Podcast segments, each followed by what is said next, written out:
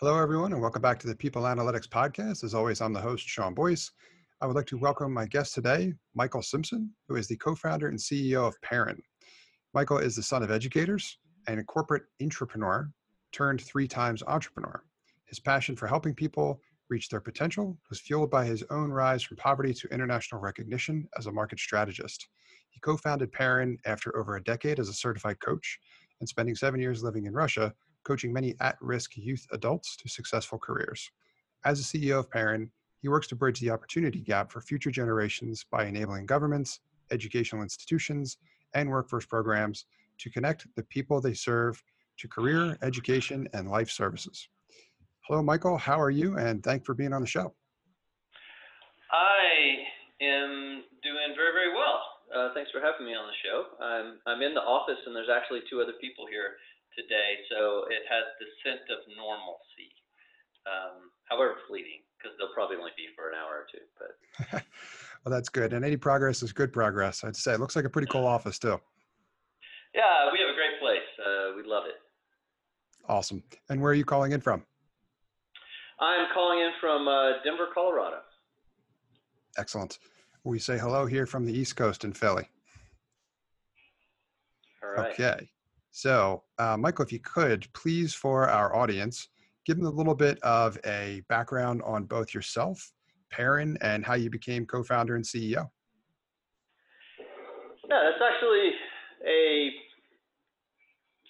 not the normal answer, probably, that you're expecting. Um, my background is the reason why PAIRIN exists.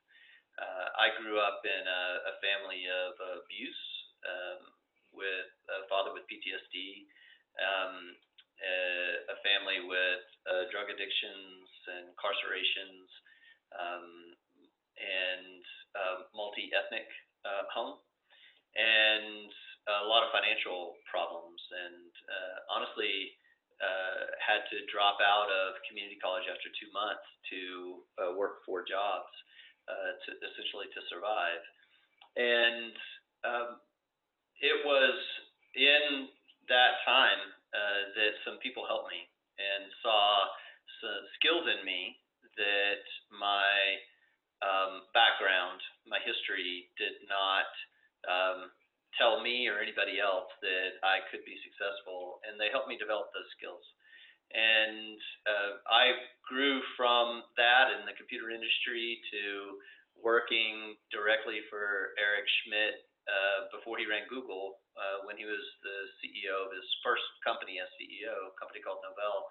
Um, and uh, I never forgot how those people helped me identify my own skills uh, and showed me opportunities and gave me um, the support that I needed to be able to succeed in those opportunities. And so at the peak of my career, uh, after a company that I was chief marketing officer sold in 2001, which was a great time to sell a software company, by the way.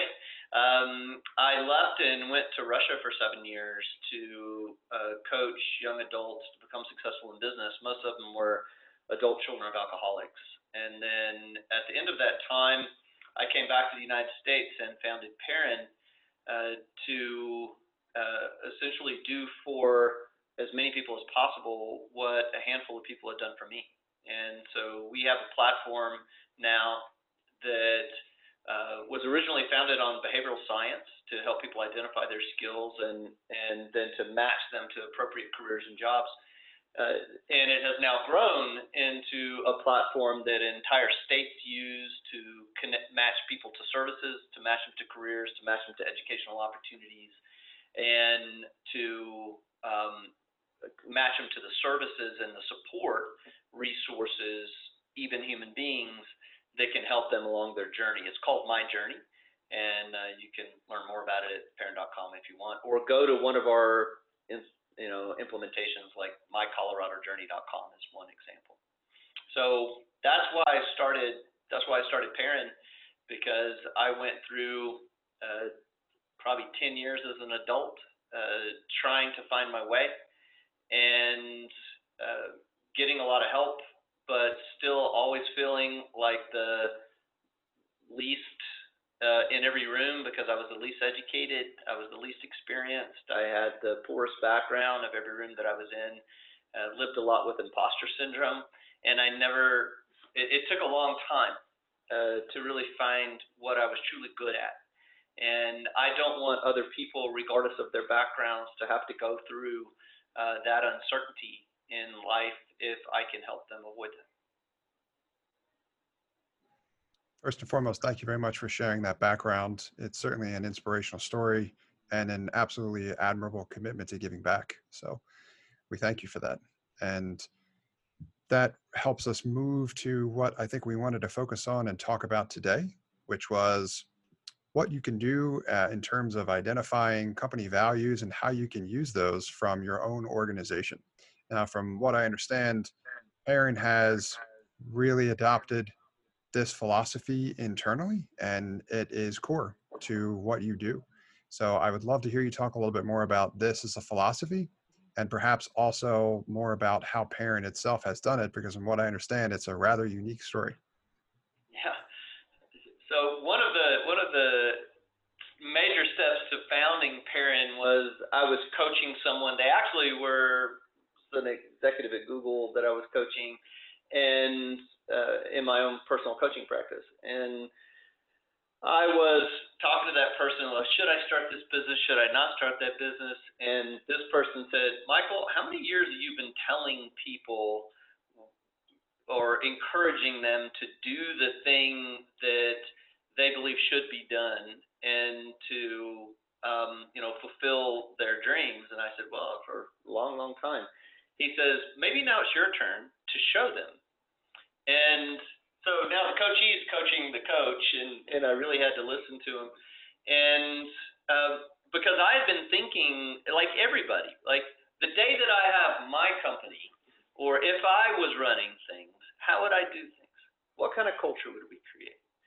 So I started pairing with this this idea, uh, a concept that I was um, creating an environment that really valued the the whole person. That and and there were a lot of kind of qualities about it. Honestly, I never wrote them down. And after a, a few years of running the company, we we did each year an off-site up at this hot springs in the mountains. We rent cabins and we invite everybody's families and their dogs, and because it's Colorado, and of course you can't do anything without a dog. And so we were going to do a values exercise to define our values. And so we put all of these people, including their significant others, in this room, and we broke them up into four different groups with you know little stickies and, and white paper and magic markers. And uh, we said we want you to write down uh, two things: values that you would like us to never lose um, as we grow, and values that you think maybe we don't have enough of that we need to develop.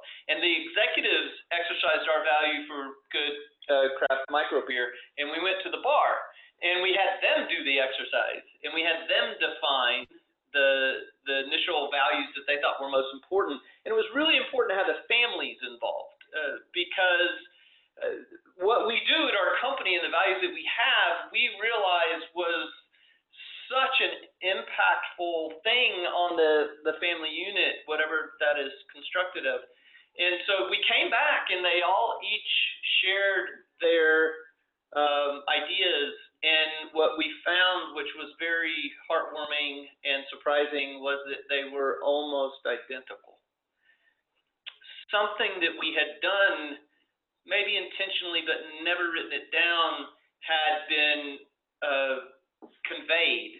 And we said, there's no way that we can continue this uh, in this natural form unless we're really, really intentional about it. So we we uh, then created, we collected all these things, we netted them down to five. We then created a, a Google presentation that we said this. I mean, this is the value, and these are the behaviors associated with it, internal and external. And then we had all of those same people, including their partners, comment on it and make changes and tweaks to the language. And so there was this sense of ownership in our values from the beginning that I've never seen in another company.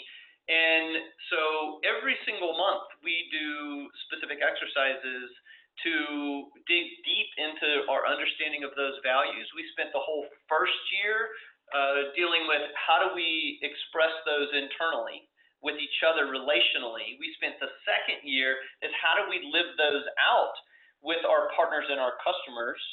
And then um, we're, we're kind of in that third year of those values and looking at how do we make those part of every aspect of our life.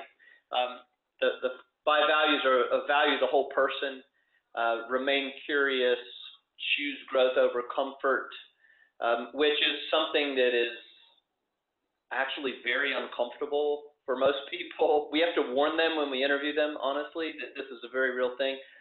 Own our outcomes and uh, bird dog joy, which is kind of my favorite one, is, is to, uh, and the way we describe that is, because uh, we have a lot of dogs in the office, is to go hunt down uh, joyful things, pursue them, um, bring them back, and share them with everyone else. And so we engage very deeply in each other's lives, um, and not in an intrusive way, but in a celebratory way. That's an incredible story. I really like the well. There's a couple things in particular I'd call attention to. Number one, incorporating the families of those that work uh, for you and with you in that process. I love that idea, and I also love the fact that even in the names of the values, there is an inherent an inherent cultural aspect to it, right? The bird dog joy aspect of it, which is really cool because there's even a story behind that one, right? So yeah. that's fascinating. I I have more questions about this, of course, but I would love to know a little bit more about the inspiration behind incorporating the families. I mean, you hear people all the time talk about how our organization is a family, but I a lot of times that may be surface level. In this case, it's quite literal, right? Um, we spend a lot of time working for our various organizations, and as such, our families are a, are component of that. Sometimes involuntarily, but making them an active individual in this process had to have been rewarding. It honestly it was the most important thing. It, it wasn't something that we added. It if you truly do value the whole person, you value every part of that person's life, and how do you value the whole person when you don't know their family and when you don't know what they do and what their hobbies are? And and for some people it's awkward to share that and some people in large organizations think that that is not necessarily scalable. I, I've, I've scaled similar you know relational things to hundreds and hundreds of people uh, in the past um, maybe less intensely than we're doing now. But that's the most important piece. The, I have had so many times. I've got gray hair, right? So I've had a, I've hired hundreds and hundreds, maybe thousands of people in my life, and and how many times have you known someone to leave work because it wasn't their choice, but because they did it for their family? And uh, I I've had some experiences where I had somebody on the road a long time in airports back when we used to do that. And um, I knew that this was, I assumed this was probably creating a strain, strain on their family. Uh, I sent uh, flowers to somebody's spouse and I said, hey, thank you for your sacrifice, for letting us borrow your spouse um, from you uh, to do all this work. And I just want you to know that it's recognized. And that person actually picked up the phone, called their spouse while they were in the airport, and said, "Where are you going? What are you doing?" And like never really engaged before, and and and said, "Well, it, it, that's important, right?" And he said, "Well, yeah, it's important." She goes, "Well, you do a good job because you work for a good company." And and I'm like, "Wow, that that's not the intention with which I did that." But imagine the impact on that person that works for us when they know that what happens in their home matters as much to us as what happens in their work. And we take that very, very seriously. And honestly, if you if you say you care about your people, but you don't care about their families, you don't care about your people. Very well said. Uh, powerful stuff for sure. I think is a great way to express that. Uh, absolutely.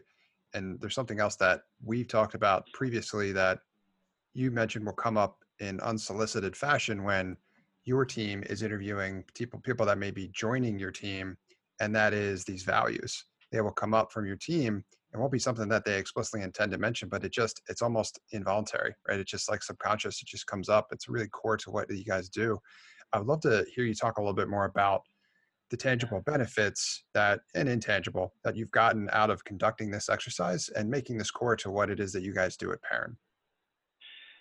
Yeah, I think it was most profound and pointed out to me that that was happening in our company after we onboarded um, an IO psychologist on our staff, right? And this person actually now he spent decades helping companies with things such as this and he, when we onboarded him, his first five days, of, he met everybody in the company, had one-on-ones with everyone, and some group meetings. And he just commented to me the, the week after that. He goes, "There's not a single meeting that I had with any individual when I'm asking them about the company that the values did not come up." And he says, "This is weird, but I like it." And and it was it was really quite remarkable. It had a profound effect on him because what we told him in the interview, he found to be true within five days. Uh, and his wife, a month after he was at the company, or two months after he was at the company, we did a, we did a different offsite, and she said, "I've I've been married to him for decades, and I have never seen him share anything personal about himself with people at work. He always has this fine line between the two, very strong line between them. And she says, Something's different. He's different. I said, He's only been here two months. And she says, Yeah, but he's different um, because of this. And and it is it's not because we talk about it. It's because we sit we actually pay a company. It's a company called Go Innovation and I would encourage anyone to contract with them. Uh, they're actually a client of ours, uh, but they're fantastic group coaches, and they uh, take our values and we work out a plan with them, and they build exercises for us to dig deep into our understanding of them. We do something every single month when we have them physically come out once a quarter, and we do a day and a half with them every single quarter, uh, where we stop work and we, you know, do a bunch of exercises to have us grow deep. On Mondays, every other Monday, we have an all hands. We do something to help us get to know each other better. So on Zoom, we break out in Zoom, uh, you know, breakout rooms, and we um, have a topic, and um, we um, we have uh, one thing that we do, which is kind of um, given chosen core, and it's like two minutes, and each person in each group says something that was given to them, like my name, uh, my skin color, or something like that. Something that I've chosen in my life that is unique to me, and something that is core to the being that I am, the the person that I am. And in a minute, two minutes, you get to know people in such a deep way um, and you get into conversations. That's just one of the exercises that we've learned from Go Innovation. And you do that every two weeks for a year, and you know a lot about a lot of people. I have to imagine that's got to be an excellent way to bring the team closer. Uh, mm-hmm. Love it. Excellent stuff. So uh, I'm I'm sold. But now I, I, need you to tell me how how I can start taking advantage of these things for myself or any of our listeners from their own organizations. For those that want the type of culture and environment that you guys are able to foster at PAIRIN, they want to adopt awesome values. They want to know what those are. Maybe they don't know where to get started. What what is the best advice you have for them as far as how to get started, how to start incorporating some of these things so that they can create an environment in similar fashion that is thriving as well? Yeah, I, I would say there's a there's a couple things. This is just off the top of my head now. I haven't thought about this, but the the very first thing is I would figure out a way to involve your people and involve as many of them as possible. Um, choose very intentionally not to top down your values. um, but to bottom up them. And that process in and of itself will reveal to you where you might have gaps in understanding. Uh, because if you ask people what values, the two questions, what values do you not want us to lose? And what values do you think we have more of? Uh, it just might surprise you. And uh, that is the perfect way to start uh, for healing something inside of your company or celebrating something and, and preserving it. Uh, so I would figure out a way to do that in your own way. If you have to do it at massive scale, then there are ways to do that at massive scale and collect that information. I would also uh, encourage you to to get help. Right, you cannot objectively evaluate yourself by yourself. Right, you need a kind mirror, and you need someone to facilitate that direct communication and that honesty. Uh, find a great consultancy. I recommend Go Innovation. They're awesome. But find someone. There's tons of organizations out there, but find someone to help facilitate. And and you know what? You know, hold on to your seats because if you start really creating unfiltered conversation, uh, you need to be prepared for it. There's a lot of vulnerability in that. Um, a great resource is uh, I think the best leadership book that I've ever read in my life, and I've read a ton, is Dare to Lead by Brene Brown. Um, and I think uh, she has the the, the best um, uh, leadership uh, quote that um, definition of a leader that I've ever seen. It's a a leader is anyone who takes responsibility for finding the potential in people and processes and has the courage to develop that potential. And that what's not said in that is the the self-reflection that is required to be able to do that because you have to do that in yourself and you have to do that in your organization and then you have to help other people do the same but that kind of leader is the kind of leader that gives a gift and that kind of organization gives a gift to individuals um, that creates a loyalty like nothing else. If you if your objective is to make the people do whatever is necessary to make the people who work in your organization better human beings within the context of your job, but just better human beings to prepare them. My goal is always to prepare people for their next job, whether here or somewhere else, but make leaving us the hardest thing they've ever done. And the way that we do that is to focus on the development of the human being, whether it serves us or not, wherever that person needs development. And that's what we're going to lean into. And some folks will freak out about it and they'll be uncomfortable and they'll leave. And you know what? Good riddance. Um, but the other people will be changed forever. And that is worth getting up in every morning to do.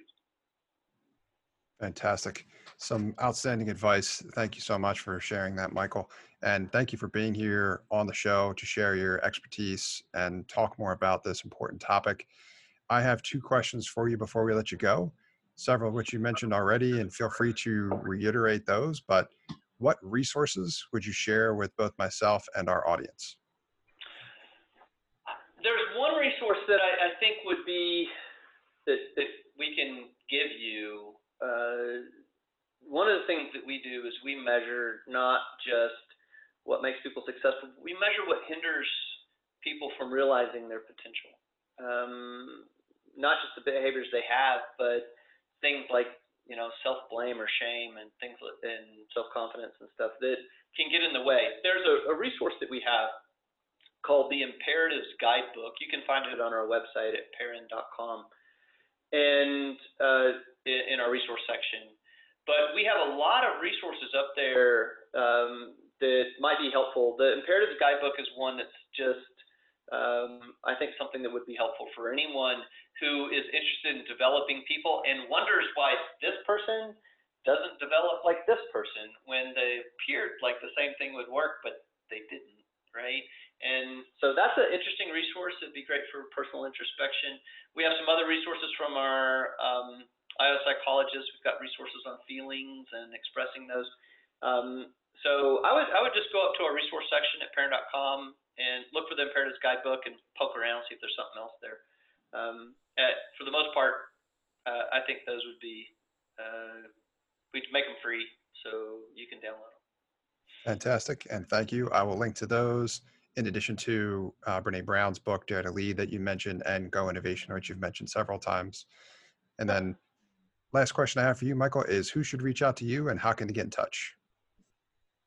Oh well, um, if you're selling something, don't because my email box is way too big. Um, but no, seriously, if if you're interested in, you know, if you have a specific question and you want to reach out, just you can send me an email. Uh, Simpson M S I M P S O N at pairin.com, P A I R I N.com. You can do that. Um, if you want to learn more, if you're in the workforce space or government space. Uh, um, or education space and you want to learn more about what we do, uh, if you're interested in the development of people, not just the selection of people, but the development of their skills, uh, go to pairin.com and, and look that up. Um, and if you have a specific question about that, just, just write me and I would be happy to respond. Thank you for that, Michael. I appreciate it. I'll link to that and the other resources in the show notes. And thank you for being here and sharing your expertise with both myself and our audience. It is absolutely my pleasure. Thanks so much for having me, Sean. Thanks for listening to this episode of the People Analytics Podcast powered by Staff Geek. If you or anyone you know is a leader in human resources or talent acquisition and would be interested in being a guest on our show, please reach out to me at sean at staffgeek.com. That's Sean, S E A N, at staffgeek, S-T-A-F-F-G-E-E-K dot com. We would love to share your valuable knowledge with our audience. At this point, we'd like to take a moment to thank the sponsor of our show, StaffGeek. StaffGeek helps companies hire smarter by increasing retention and combating turnover, all while reducing time to hire. They do this by creating a customized behavioral assessment around your company's unique culture. Armed with your Fit Tech assessment, you're able to evaluate which candidates are the right fit for your company's culture. Start hiring smarter today with StaffGeek. If you'd like to learn more, reach out to StaffGeek at hello at staffgeek.com or visit them on the web at staffgeek.com.